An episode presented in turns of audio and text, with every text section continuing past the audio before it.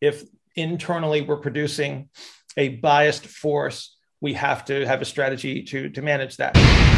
Good morning. Happy Monday. I have Neuro Coffee in hand and it is perfect. Okay. Very busy Monday. We're going to dig straight into today's Q&A. Uh, this question comes from Alex, and Alex's question was in regard to um, selecting the appropriate position for patient intervention. So this is more of a rehab kind of a, a question, but it does apply uh, to gym activities as well one of the things we have to consider is how our patients or clients are managing internal and external forces. So we're talking about gravity and then the internal forces that we produce um, through the internal movement uh, of, of our bodies.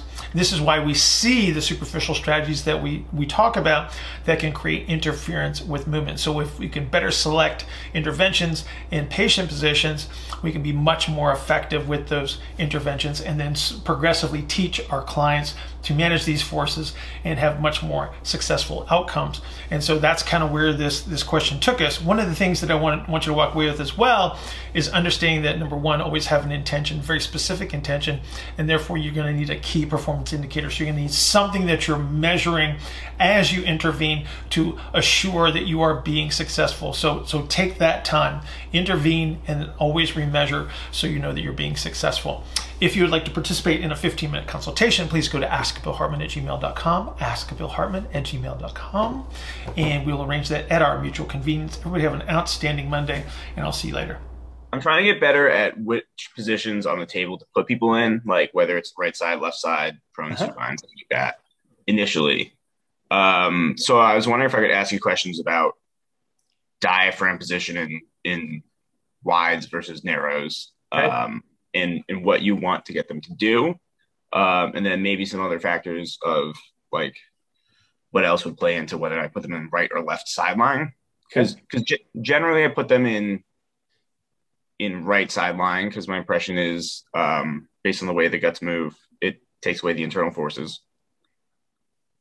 But that doesn't always seem to be the best option. Um, so I was wondering if you could elaborate on that. Okay so I, lo- I love the thought process first and foremost because again when you think about the superficial strategies they're they're using them to control position against gravity and managing forces. And so if if internally we're producing a biased force we have to have a strategy to to manage that. And so the easiest way is to is to number one just simply reduce gravity first and foremost um, in any way shape or form you, you do that, you immediately um, have, have a benefit to allow you to access different positions because the strategies can now change. Right side lying is going to reduce those internal forces to a greater degree than, than just about any other position. Um, because again, they, they have to move against gravity, which they probably don't do a great job of because it's, um, you know, uh, it is pressure related, but again, it's harder to overcome. Um, so, so from a right side lying standpoint, you're absolutely right. Um, in regards to any other position, um, think about just a, a, bag of water and then where where that's where everything's going to fall, so to speak. So if I move somebody to supine, um, there's a greater potential for some of those internal forces to be in, in effect. But because because I'm I'm laying down, everything tends to fall towards the table. So if you can just remember that representation alone, it's like mm-hmm. wherever I'm positioning you, right, the, the guts are going to go in that direction um, as as far as the table is concerned. Um, and then all you got to recognize the fact is like every time I take you away from that right side lying position, chances are um, I'm going to um, slowly allow those forces to become um, exposed uh, just a little bit more, which is necessary, um, you know, from a, a, progression standpoint. I need to slowly introduce something so you manage it here, you manage it there, and I keep turning you. Think about this for a sec, though. So when you're in like all 4s mm-hmm. everything's hanging off the spine, which is kind of cool when you think about it. It's kind of helpful. Um, the the bias is still there, but um, because again it's hanging, it's it's so my dog has a similar internal force problem, right? That we all do, but to a lesser degree. So it's so it's still um, not as impactful as being upright. Grace is like just digging that one, right? Yeah. Um, so so all you're doing is, and again, your your strategy in my mind is correct, um, depending on what you're finding. So how do you know when to change the position? Well, so sometimes what I'll do is I'll start them in right side lying. That's kind of like my default if they can't get something done. Um, mm-hmm. And then maybe I'll bring them to left, or I'll just like try try a different position again after and see if it was any easier. Okay. Um, let me let me let me back up. What what measurement are you using in like so so you put somebody in right side lying how do you know you're successful um usually it's just like positionally do they feel what i'm talking about can i get them to move that way okay so you need but, you need an objective measure should i be monitoring like irs or something? Well you should be measuring something. Yes. Yeah. okay. So yeah. so think about the strategy that so so when you take your initial measurements they're going to they're to give you a representation of the strategy that you're using to manage themselves right? Mm-hmm. okay so based on that and then if you put somebody in a position you should have an intention of what you're trying to change mm-hmm. or, or influence would probably be the better way to say that what am i trying to influence after you do that activity did it change if it didn't, do something else yeah. along the same lines of thinking if you if you still think that you're correct. Right? But the point is, is that before you choose an, an, intervention, you need to have an intention. Don't just randomly throw stuff at the wall and hope that it sticks. Right? We want to have an idea. It's like, so if I'm going to put you in, if I'm going to put you in in uh, side lying, um, you think about okay. So if I took away the the influence that made you create this this movement strategy in the first place i have to have a measure that tells me that you stopped using it mm-hmm. right so so maybe it's like okay i recaptured um, er and was able to superimpose the ir on top of it so let's just say that they were like i don't know um, 50 degrees of ER, zero IR. You lay them on the right side, you mess around a little bit, and they go 60 20. Mm-hmm. Way to go. Right. That tells you that that, that left sided strategy is no longer in play. Mm-hmm. Right. So now it's like, okay, I need to get, I probably need to get more of the internal rotation.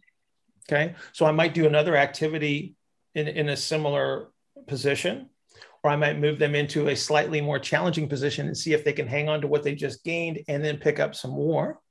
Mm-hmm. So that might be going from right side lying to to supine. Okay. Do you, do you, do you follow where we're going here? Yeah, absolutely. Yes. Yeah, but you but but every time every time you intervene in, in, in your situation, so we're talking about rehab setting here, just to be mm-hmm. clear, because it's like you don't want to test your gym clients after every exercise that they do. Yeah. Right. Because um, some of those exercises are intentionally designed to take away motion. Um, so, but, it, but, it, but in our situation, every time you intervene, you got to check a KPI. Otherwise, you don't know if you're successful. And if, so if you did three activities, right? Let's just say you did three activities and nothing changed. You just wasted that amount of time. Right. And so, so again, all you just have to have is, is, is just one one key measurement that makes sense to you that will tell you that the strategy is changing. And that will be your guide. Okay. That's fair. Does that help you? Yeah definitely. I mean i, I do it a lot of the time not all the time. Um but so when would you switch someone when would you if i'm looking at a person mm-hmm. and i say this person might do better in left side lying what person would I be looking at? So what do you have to have to lay somebody on their left side to assure that that they can move across that left side? You've just anchored the so if you put somebody in left, okay, hang on. You remember how I how I talked about what the table represents and why you measure against it? Yeah. What is it? What does it represent? I'm a standardized fixed surface. Is it early, middle, or late? Oh, middle. Boom. If I put you in left side lying, what should you have on the Middle. left side? I should have middle on the left side, shouldn't I? I have to be able to approach it. So that means I have to have a superimposition of internal rotation on the left side to even put you in left side lying to be Mhm. successful. Okay. Exceptions to the rule, certainly, right? If I got somebody that's pointy and I'm and I need to go manual on somebody, I might put them there. Right. But generally speaking, to be to do an activity, an intervention on the left side where they're actively participating, I would need to have some internal rotation on that side. I mean, that's true of the right side too, though, right? Um, to to like I said, to a to a degree, yes. Right. Again, if I'm a if I'm if I'm the guy applying the forces, and I'm trying to induce the shape change manually, okay, totally different from you doing it actively. Mhm. Right. You have to have access. You have to have some sort of access to a, Right. a position and movement before I before I like again take somebody that that is that is fully compressed, um, very late representation, end game, right? And then ask them to do an active intervention under those circumstances. It's very, very difficult to do. To position, to position the foot and put the force into the ground, I have to have ER to get there, IR to produce force. Good morning. Happy Tuesday. I have Neuro Coffee in hand and it is perfect. Okay. We got to dig straight in to today's Q&A. Uh, this was with Lalo. Lalo works with sprinters. Some of his guys have uh, some, some pain-related issues, and so he's monitoring them um, over time, and he's collecting some, some, some data on, on ranges of motion he's identified some deficits.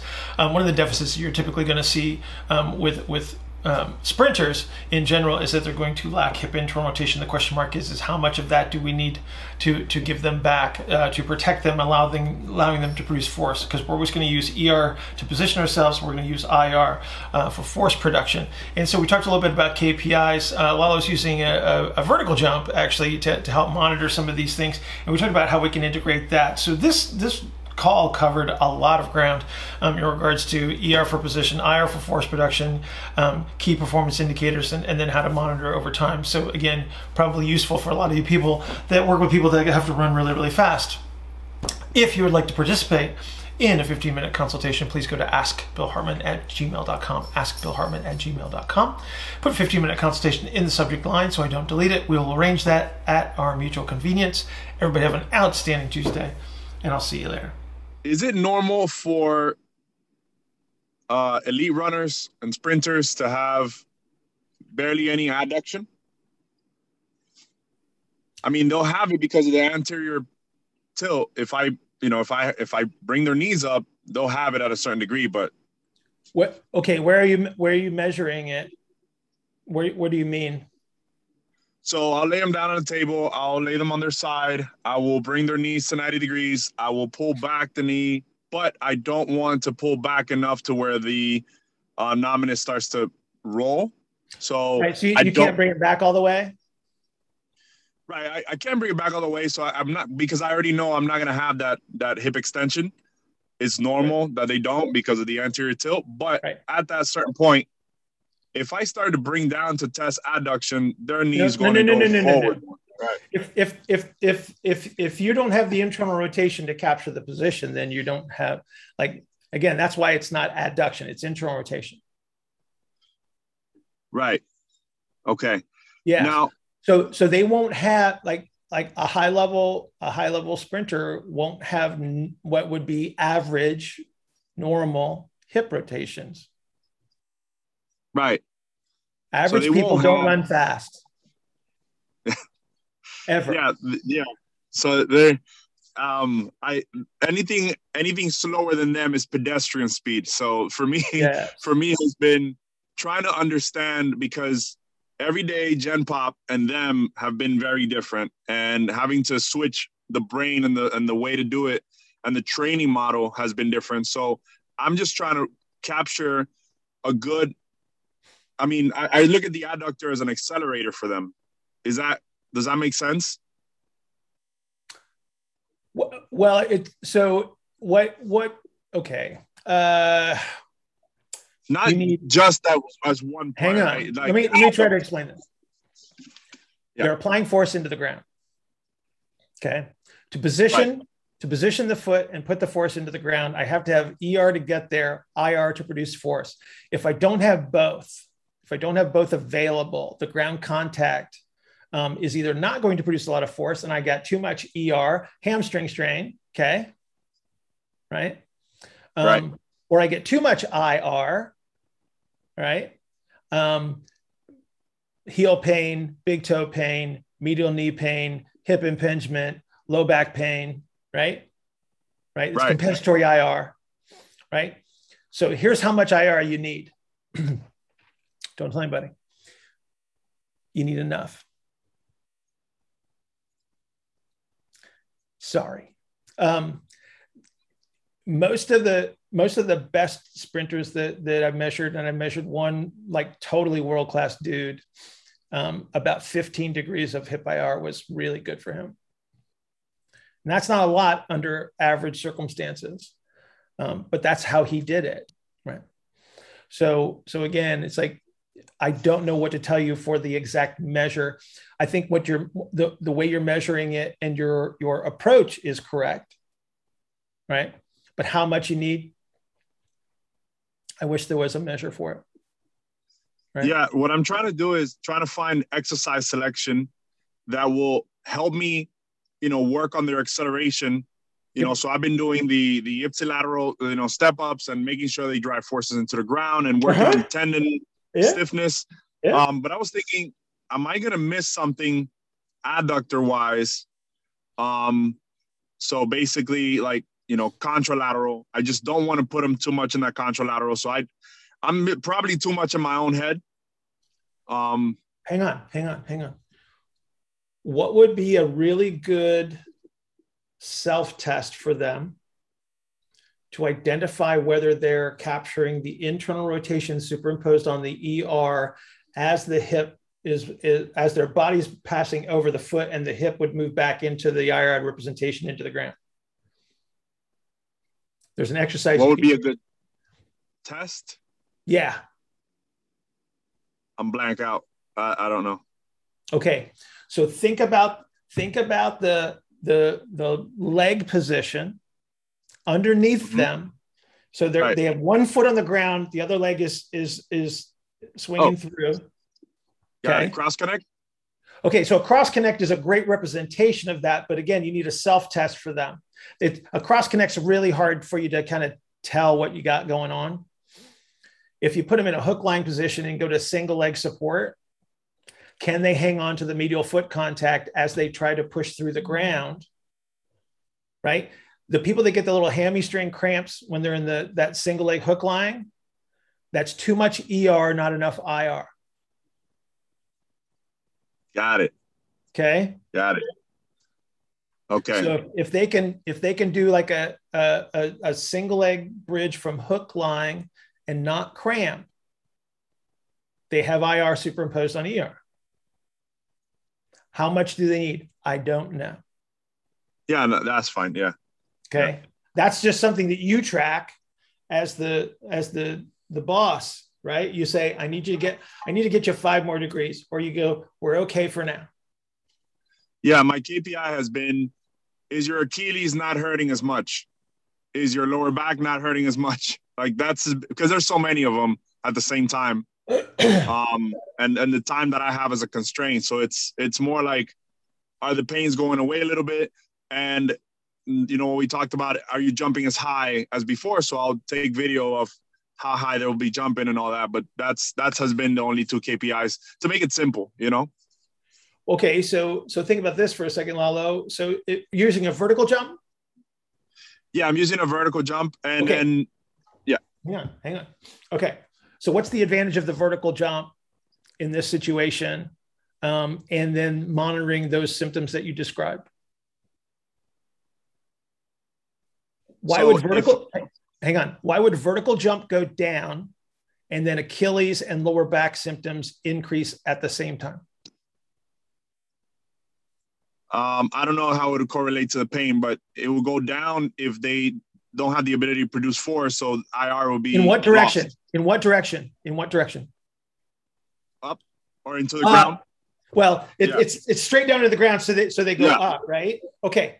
So if I'm if I'm a high level sprinter, what direction is the force that I apply to the ground to the greatest degree? Maximal. Down. It's straight down, right? Straight, straight down, down yeah. into the ground. Okay. If yeah. my vertical jump goes down and my and my symptoms that are associated with a late propulsive strategy go up, increase. That means that as they're pushing up off the ground, they're going forward. Right. Okay. So if you want a, an improved downward force, I think that using your vertical jump and then monitoring those symptoms and then the hip IR are probably going to give you a series of, of KPIs to, to track and see how they change. Yeah. Good morning. Happy Wednesday. I have Neuro Coffee in hand and it is perfect. All right. So today's Wednesday. That means tomorrow's Thursday. Therefore, 6 a.m. tomorrow morning, Coffee and Coaches conference call. As usual, if you have not made it to these calls, you're missing out. Uh, great groups of people, great questions. Um, grab a cup of coffee. Please join us. Bring a question. Um, great fun for everyone. Okay, uh, today's Q and A, uh, a little different.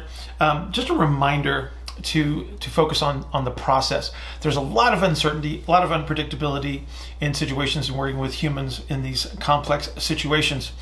And this is why people become over reliant on averages and straight planes and such. When the reality is, is that all movement is idiosyncratic. Therefore, we're going to see things that show up that are unusual, that look kind of like that, or like that. And so then we have to go off the cookbook, if you will, and therefore everyone is going to behave idiosyncratically, and, and we have to get comfortable with that. And so we, the way we do that is we focus on process. So this is your assess, intervene, reassess, process. And this is how you're going to get comfortable with that, as well as spending time gaining experience and being comfortable with being uncomfortable. Uh, if you would like to participate in a 15 minute consultation, please go to askbillhartman at gmail.com, askbillhartman at gmail.com. Put 15 minute consultation in the subject line so I don't delete it. We'll arrange that at our mutual convenience. Uh, everyone have an outstanding Wednesday. I will see you tomorrow morning, 6 a.m. Coffee and Coaches Conference Call. To that question would be it depends. Like it's just you don't know until you do it. But how, how do you go about bringing someone back like more slowly or not as far versus like bringing them back more quickly? And further with like with a given exercise. Okay. So when you so this is all process. So all we're talking about here is process. You understand you understand the mechanics of of, of what you're going to create potentially. And then so it's like, okay, how far do they move when you when you intervene? And you know, and that's that's the question that you're asking, right? So there, so you don't know, you do something, and then you say, okay, that's in the favorable direction. I will do a little bit more of that. And then I will monitor that change and make sure it's still trending in the right direction. Right. And then you're communicating with them. If, if we're talking about symptom relief and things like that, um, that's that's going to be something that you would monitor as well. And that might give you the answer that you're looking for as to like how much do I need to bring you back? So you know somebody re- reports a reduction of symptoms but it but not resolution then you probably did something that's favorable in regards to creating adaptability. Maybe you didn't create enough. Maybe you didn't create enough in the right direction. So you know in, in those weird cases where you do something with an intention like let's just say you were trying to create er space and and um, maybe you moved them a little bit in that direction but you picked up a ton of ir and and they go, "Oh, that feels better," but you but in your head you're going, "Okay, but I that wasn't what I was really trying to do." Right? So you created more adaptability. So you expanded the, the, the excursion that they can move through, but you didn't access the starting position into ER that you wanted. Yeah. right? So again, that's symptom relief versus the performance aspect of it that that was your original intention. You still have to you still have to test, right? So it's always intervention, right? And then reassess. And then intervention and reassess. Intervention, reassess. Because because again, the the the, the questions that you're answer, you're asking are great questions, but they are resolved in process Yeah. because your predictive capabilities are slim. Yeah, and I, I guess I I'm recognizing that, but it's also trying to figure out like from a conceptual standpoint, like trying to get to a point of where like my first decision is better. Um, like it, it's still it's still like a a test retest obviously and even as always. as but see see so here I, I, understand i'm not picking in here brother okay? The the the biggest challenge that you have is is not wanting i mean i know you want to know the answer but what it is it's getting comfortable with the unpredictability and the uncertainty is where is where the issue lies. Because if you can do that and you just understand that this is process and and and always be you know forthcoming and honest with your with your patient or client and just say that we're going to do this and then we're going to test and we're going to see we're going to see what the answer is because you're not you're not like everybody else we have to treat you like you right even though they they are human and they have certain constraints and such we can't like I said, we can't compare them to average and we have to compare them to themselves. Yeah. And that's the hard, that's the really hard part, right? That's why everybody likes that, you know, they they like the numbers and then they like straight planes and then they like, you know, average measures and and things like that because it, there's comfort in that. But it's also limiting in your outcomes and again, it's it's all a matter of like where you, where is your head? It's like if I'm thinking nerves, you think nerves, right? And then you don't think about the other stuff. And then if you're thinking muscles, you think muscles, and then you forget about the nerves. You- yes, I do. Thank you. Um, I was going through some notes, and um, I forgot we were talking about neurodynamics in class. Uh-huh. Um, just out of curiosity, how does that play into your model? Because when I think of just like for like flossing, we were going over like flossing techniques and stuff. Yeah. Um, the analogy I thought of was like when you have like someone with like Achilles tendinosis and they're like really pushed forward and they try and stretch it type of thing.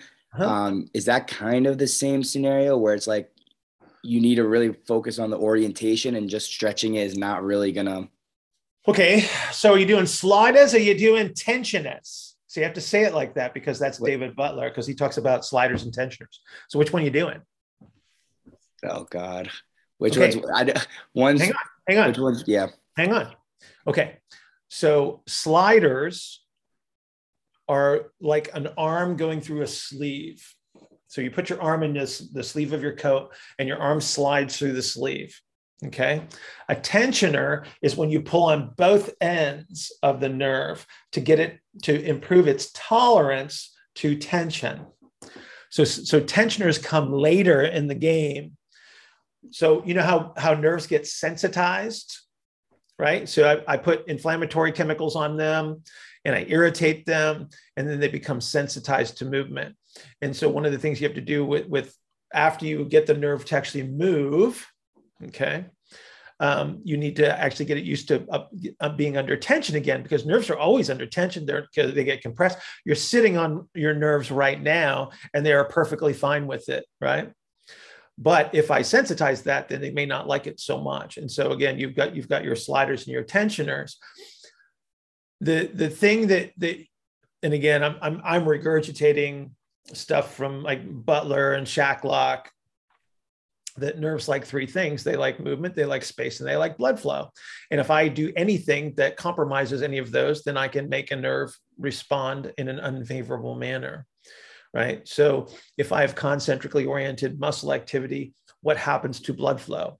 What happens to the excursions that are available to those nerves? You see what I'm getting at? And so it doesn't change how I reacquire positions and movement, but I can use neurodynamic testing in my favor to determine where the concentric orientation has the greatest influence on those types of symptoms, right? So somebody comes in, they go, Jordan, I get numbness and tingling in these three fingers. And then at nighttime, it's kind of painful, right? What nerve, what nerve am I talking about? Radial. Strike one. Keep going. I'm on I'm on the palmar side, my friend. Radials, radials here. Ulnar. Strike two. That would be over here. Median. yeah, he only had three choices. all right. So so now we got to start thinking about all right. So so classically everybody would say that oh, it's the carpal tunnel that's creating the problem, right? Okay. But is it really the carpal tunnel? That's the problem. So what they do is they go in, it's a 5-minute surgery, they slice your hand open. They can do this in they can do this in the ER. I got a buddy that does them all the time. Um, they slice through the the the carpal ligament they release the pressure everybody's all happy for a little while um, even though they might still be symptomatic. Okay but now we got to think about where is where does this nerve actually go through the arm?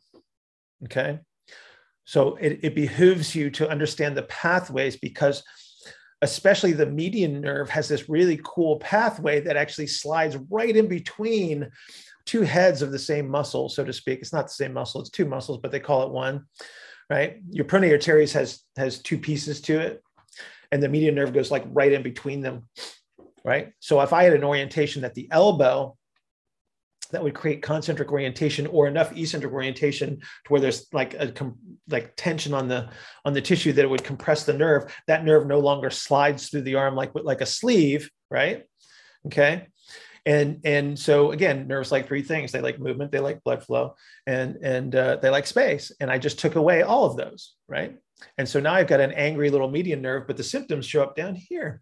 But that's what can happen. But but if you think about um, your your flossing what you want to look at is is follow the pathway of the nerve. And and again the associated musculature will restrict its movement okay the the flossing activities are can can be beneficial because the nerve has to move. But if you've got concentric orientation that is interfering if you alleviate that many cases no flossing required. You use your neurodynamic test that they that they teach you in school. I hope they taught you how to do those. Yes? Lower extremity. They didn't teach you upper extremity? Not yet. Not yet. Okay. All right so you use your neurodynamic tests um, as confirmation. The thing that you want to recognize is that um, the neurodynamic tests are also they, they are also demonstrative of, of the excursion, right? They may not be symptomatic, right? So if you do like a, a straight leg raise with the uh, medial plantar nerve bias, right? So you're, you're dorsiflexed and, and everted through the foot as you do the, the, uh, the test. Um, what you may find is, is that the excursion of the straight leg raise is less in that position, but they, but it doesn't hurt and it doesn't give them symptoms. You take away the tension, okay? Uh, you take away the bias, you do the straight leg raise, and you got like 15 more degrees of excursion. That's a positive test to let you know that you've got a limitation that's associated with the concentric orientation of the musculature that's that's influencing that nerve excursion. Do you understand? Yeah. Okay. So even though it's not symptomatic by by neurologic standards, you can still use those tests to help you determine where you have concentric orientation issues. Okay. That's that was gold. That's awesome because I, I didn't know how to apply that using like this yeah. model. I really yeah because it, it, I think I think the expectation under these circumstances that is that you would expect. Um, um, and again, it's it's all a matter of like where you, where is your head? It's like if I'm thinking nerves, you think nerves, right? And then you don't think about the other stuff.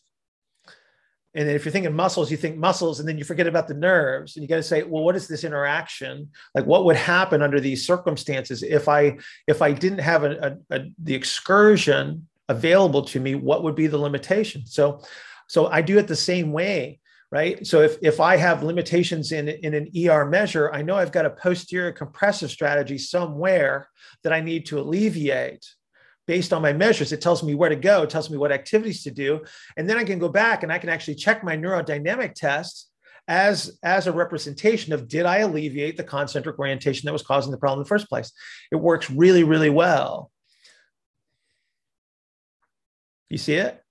Absolutely, yeah. Yeah. And so you don't necessarily need those numbness and tingling. Hypothetically, like if I was like well, it, if they have that symptom, then then you have a much bigger representation to to work with here as far as what symptoms you want to alleviate. It's not just granted you want the full excursion back. So like if, if you're doing like a, a, a median nerve biased neurodynamic test and you get a limitation like you, you get the limitation at the elbow or you get the limitation at the wrist right um, number one you've got an excursion problem there but if if it reproduces a specific symptom now it, it, becomes a much more useful test because i need to alleviate that symptom and capture the the the movement or positional representation right? That was really really helpful. Thank you. You're welcome.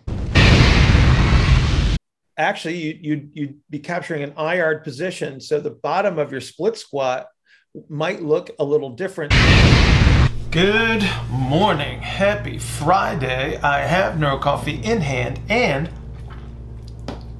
it is perfect. All right.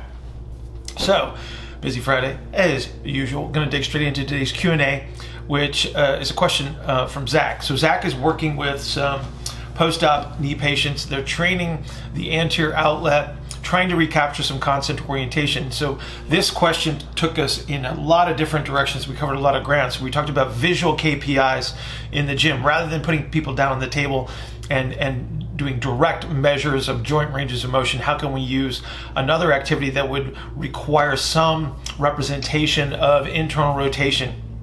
And use that as our KPI and use that for comparison purposes. We talked about the influence of, of, range of motion. So, how deep into a squat clean do you need to go to make sure that you're capturing the pelvic outlet position?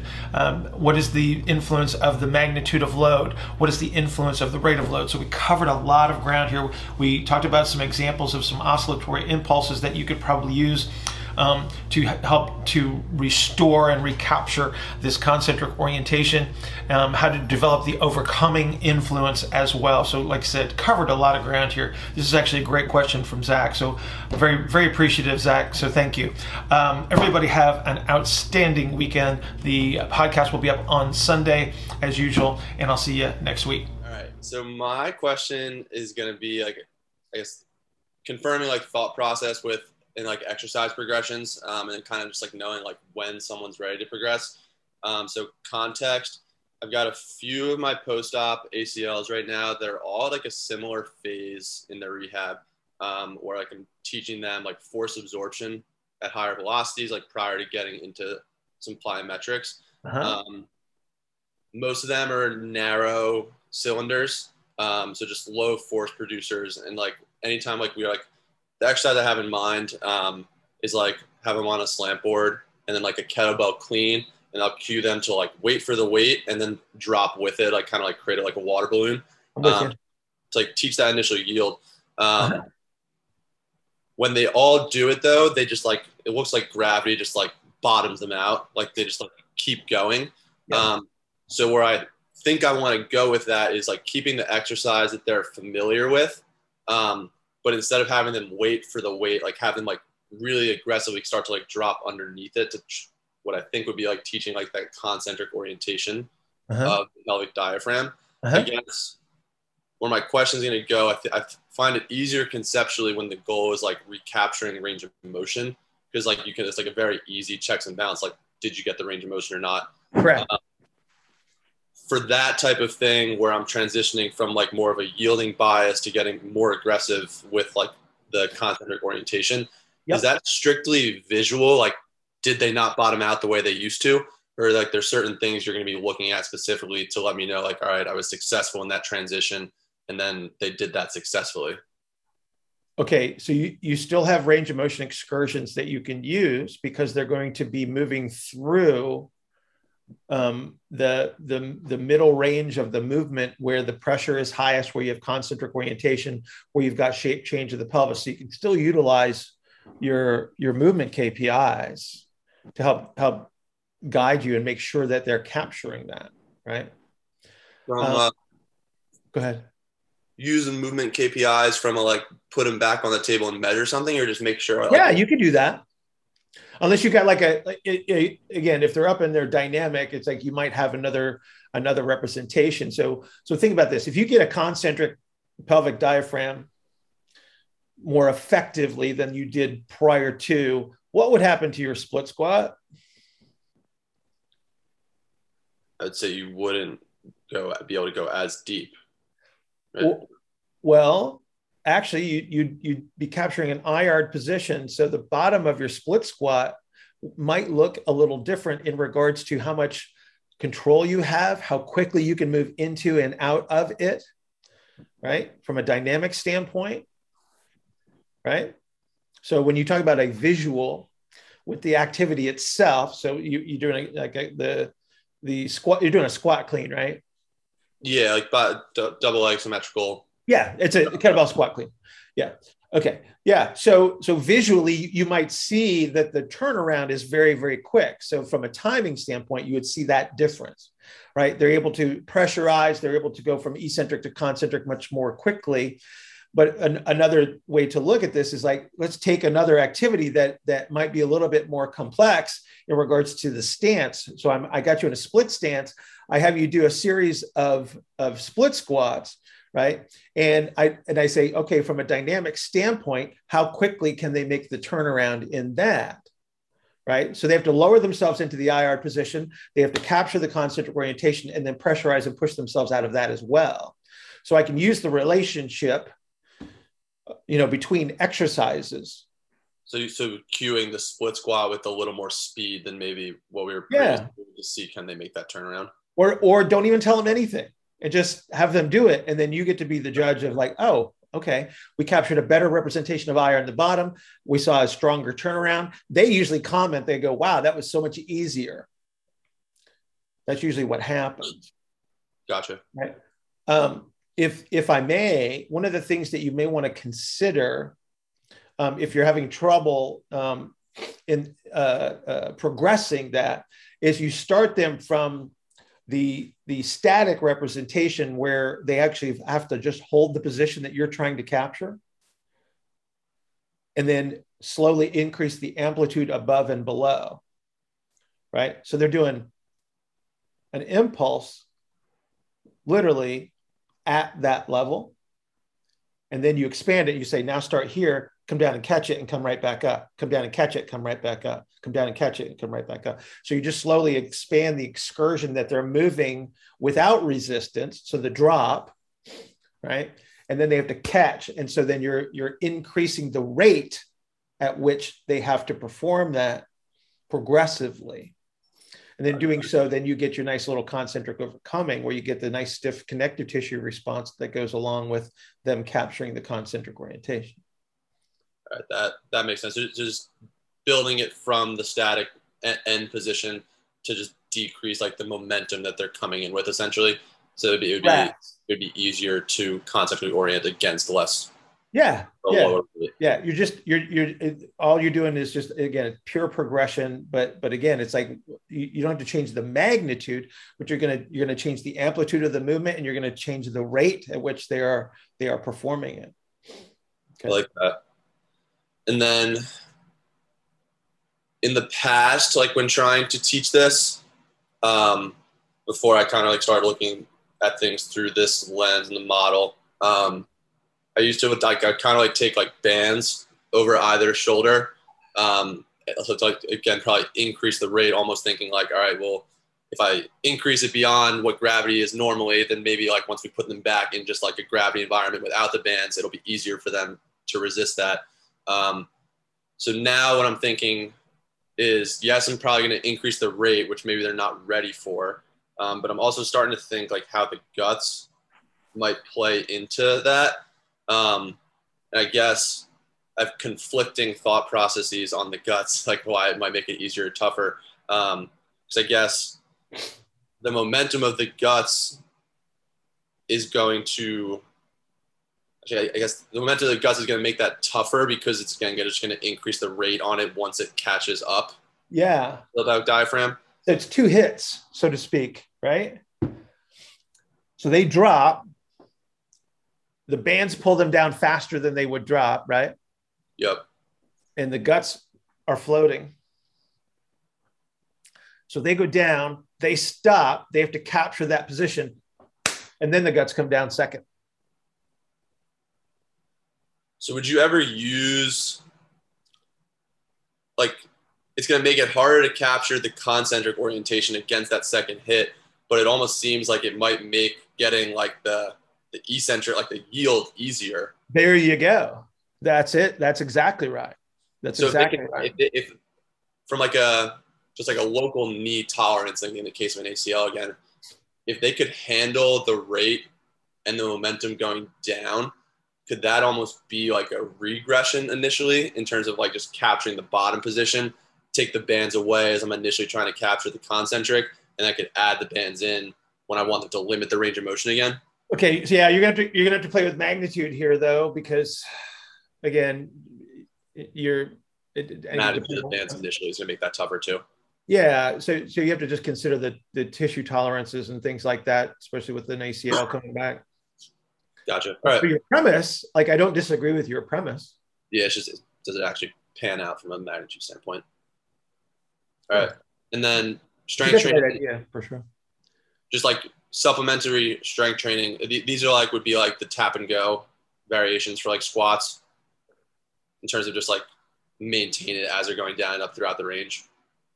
Yeah, if you're trying to you're trying to hang on to concentric orientation. Correct. Yeah, to try to try to supplement the goal of helping them not bottom out. Yes, sir. Yes, sir. And so so and then so watch your depth as well because again, you don't want you don't want to like this this is where um the excursion matters as well, right? So this would not be somebody that you would you would put on an incline board and say sit all the way down into your deep squat, right? Because that would be eccentric orientation if you're trying to teach them to maintain the, the concentrically oriented outlet. So I have been putting them on the decline board still just because like it, it helps them maintain like a better looking squat from whatever subjective I'm defining that as. Right. Um, but I'm not I'm limiting the depth. That's that's what I'm saying. That's that's what I'm saying is like is like you just have to you have to monitor that excursion. Yeah. Because you you don't want to again if it at some point in time they should be able to do all of that stuff for you right? But if you're if you're really focused in on on trying to maintain the concentric outlet then train the concentric outlet and be consistent with that until they can they can demonstrate it at will. Gotcha. Right? all right. Thank you. Yeah that's good